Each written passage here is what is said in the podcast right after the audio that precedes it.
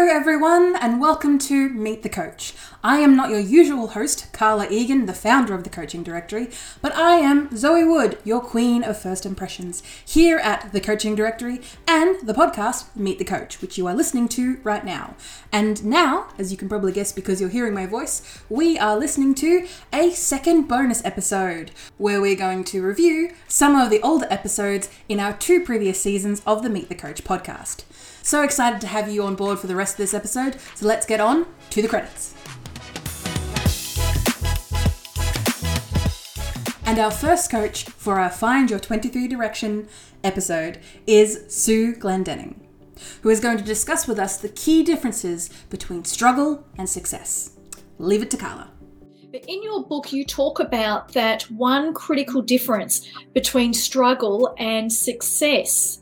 So I'd love you to elaborate on that because that is the theme of our interview today.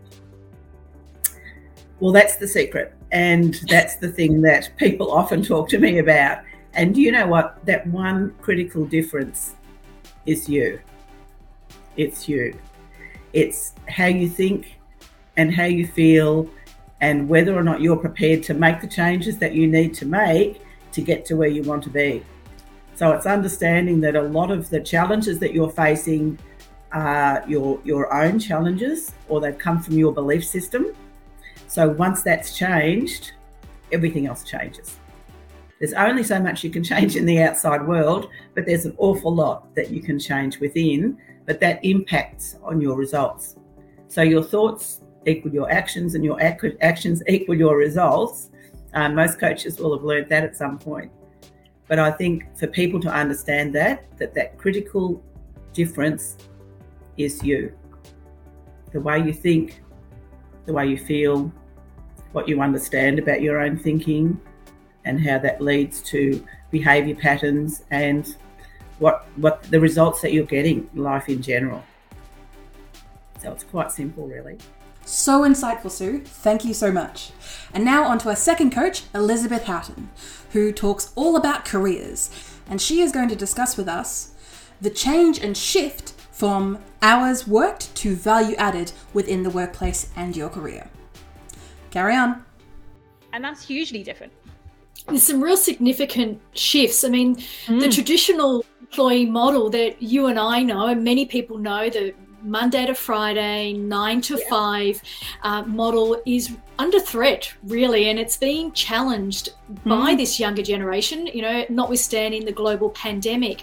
What can employers expect in the next five to 10 years, Elizabeth, from what this younger generation wants in the workplace?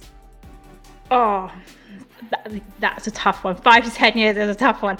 Um, there's a requirement for flexibility set hours i personally feel is going to be a thing of the past. Um, nine till five is gone. Um, we've got a generation um, and my generation we have doggy daycare. We send our dogs to daycare over our like i'm sure we send our children to daycare as well but we have a generation of people who have who are younger who still have the same ties and the commitments of okay well doggy daycare opens and shuts.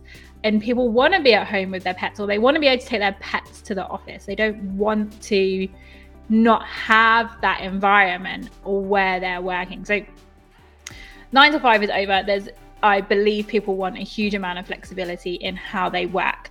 People want to work when it is best for them. Now that doesn't mean they don't work and they're lazy but it means they've worked out when is the best time for them to work. Like we have night hours, we have early mm. morning people, or you have people like I love nine till five, like not that rigid structure, but I'm not going to get up at four o'clock in the morning and start working, and I'm not going to be working at 10 o'clock at night. I like working in daytime hours. But with that, you pop off to the gym when they're open and you go and get coffee with friends, and there's just this employers are going to need to have a level of trust that they have never had in their team members before because it's going to be working from home. People aren't going to be connected on Teams or Slack or whatever chat function. people have in the workplace between set hours. People are going to drop in and drop out, and the requirement to lead is going to need to be based on output, not physical hours of activity.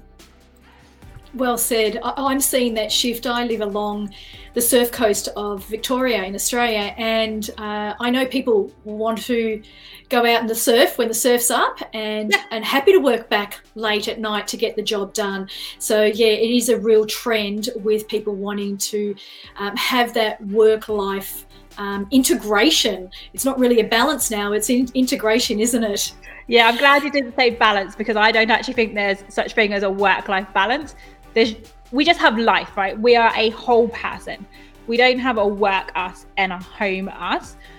We are one person and our lives are messy and they are complicated. But we have all of these different things to do, right? So we have our health and wellness to look after.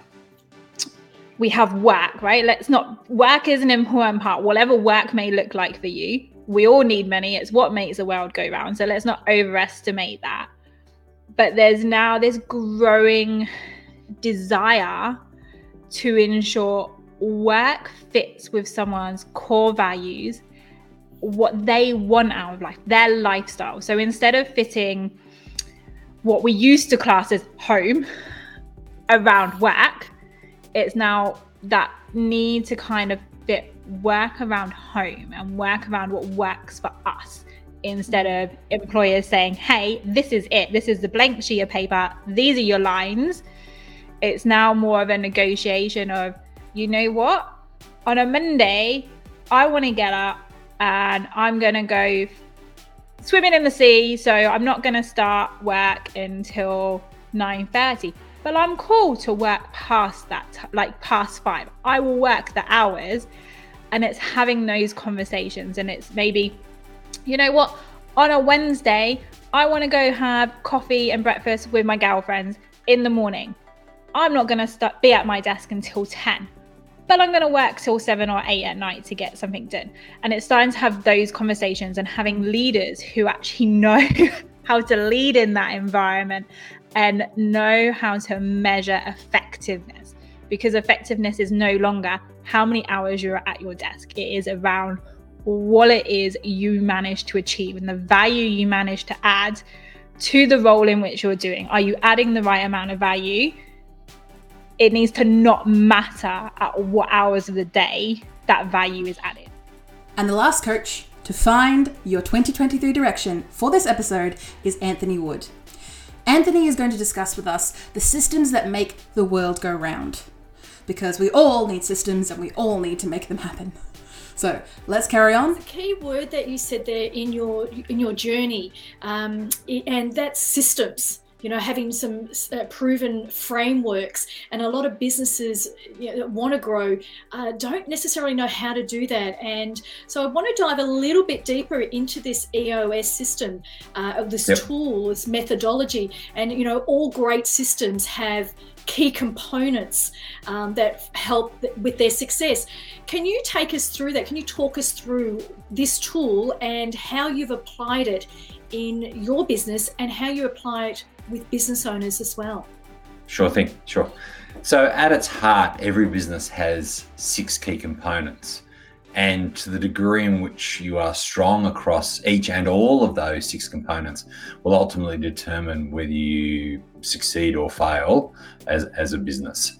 So, first off, it's vision. It's getting clarity on your vision. And that's not just you as the entrepreneur, you as the, the founder, or someone in a senior decision maker in the business everyone has their own interpretation of a vision that may or may not have been shared. So when we get that vision crystal clear across everyone's mind, they all seeing the same thing, all of a sudden we can begin to channel all of the human energy in in the business, getting us all heading in the same direction. Because there's one thing for us to actually have a shared vision, but yeah, or, or a clear vision, but we need to make sure it's actually shared by everyone across the entire organization.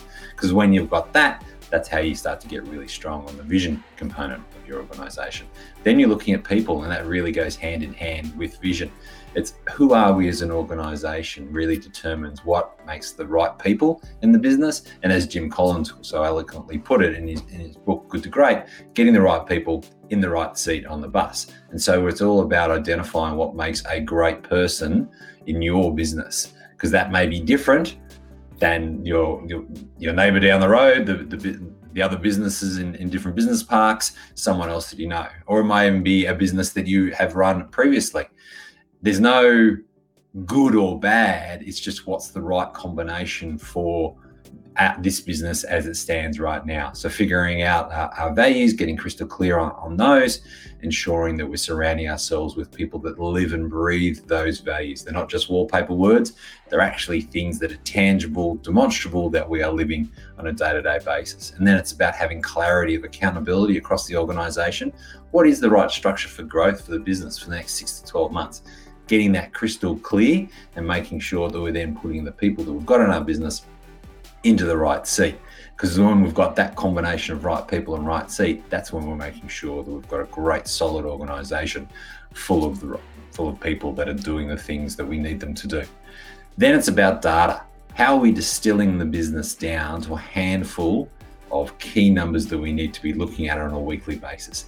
Modern business today has the the luxury and I say that luxury in, in air quotes because we are drowning in data. Doesn't just because we've got a, a truckload of information doesn't mean there's actually anything useful that we're getting out of it. But how do we distill the business down to the handful of things that we need to know, the, the leading indicators, so we can focus our activity, our actions today, this week, that are going to generate the results that we're looking for in, in, in the future you know, there, there's the, the expression that's commonly used about actions precede results. This is where those things really get tangible and we can track how we're doing with those actions. So once we've got clarity on a vision, we're surrounding ourselves with great people and we've got good quality data, that's when we can start to tackle our issues. Thank you so much for enjoying this bonus episode of the Meet the Coach podcast. Make sure that you're subscribed to listen for season three and the next seasons beyond to listen out for the amazing coaches that we have on the coaching directory. So, next is going to be a trailer of season three, and then we're going to carry on with our in depth um, interviews and analysis from the coaches. Thank you for listening.